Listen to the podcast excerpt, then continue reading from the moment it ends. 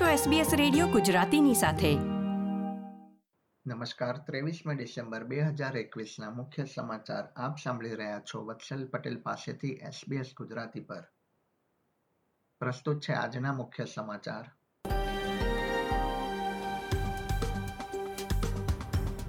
New south વેલ્સમાં એક જ દિવસમાં કોવિડ નાઇન્ટીનના સૌથી વધુ કેસ. માસ્ક પહેરવું હવે ફરજિયાત. વિક્ટોરિયામાં પણ એક જ દિવસમાં બે હજાર પાંચ કેસ નોંધાયા. રાજ્ય સરકારે ઇન્ડોર સ્થળે માસ્ક પહેરવાનો નિયમ ફરજિયાત કર્યો. અને કોવિડ ચેપના કારણે નેશનલ બાસ્કેટબોલ લીગની મેચ રદ.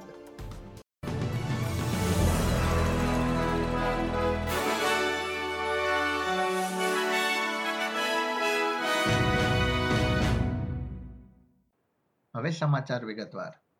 ન્યૂ સાઉથ વેલ્સમાં કોવિડ નાઇન્ટીનના રેકોર્ડ પાંચ હજાર સાતસો પંદર કેસ નોંધાયા છે તથા એક મૃત્યુ થયું છે. ઓસ્ટ્રેલિયામાં એક જ દિવસમાં નોંધાયેલા આ અત્યાર સુધીના સૌથી વધુ કેસ છે.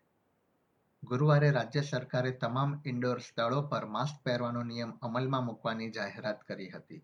રાજ્યના પ્રીમિયર ડોમિનિક પેરોટેએ જણાવ્યું હતું કે ગુરુવારે મધ્યરાત્રિથી તમામ ઇન્ડોર સ્થળે માસ્ક પહેરવું પડશે.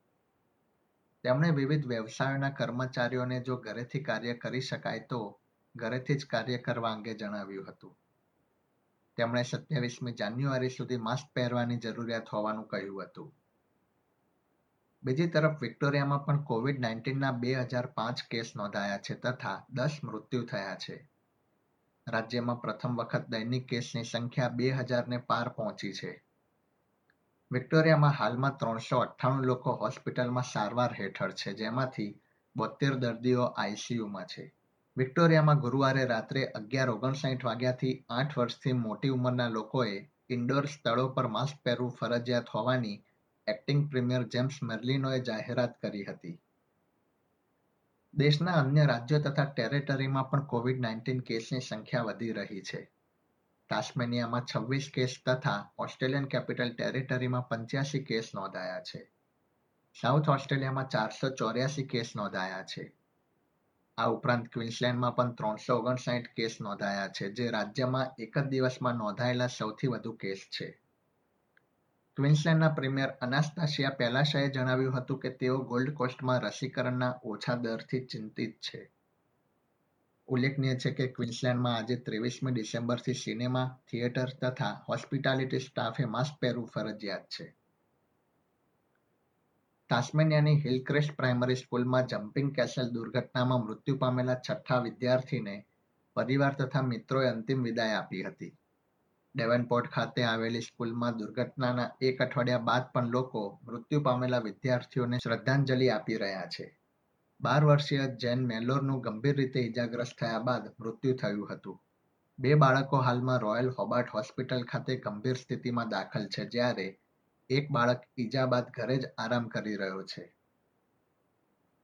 રમતના સમાચારોમાં, નેશનલ બાસ્કેટબોલ લીગમાં આજે રમાનારી મેચને કોવિડ નાઇન્ટીનના કારણે રદ કરવામાં આવી છે.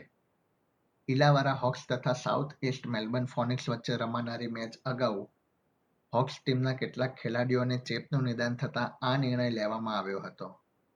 કોવિડના વધતા જતા કેસના કારણે વિવિધ ટુર્નામેન્ટ્સને પણ અસર પહોંચી છે.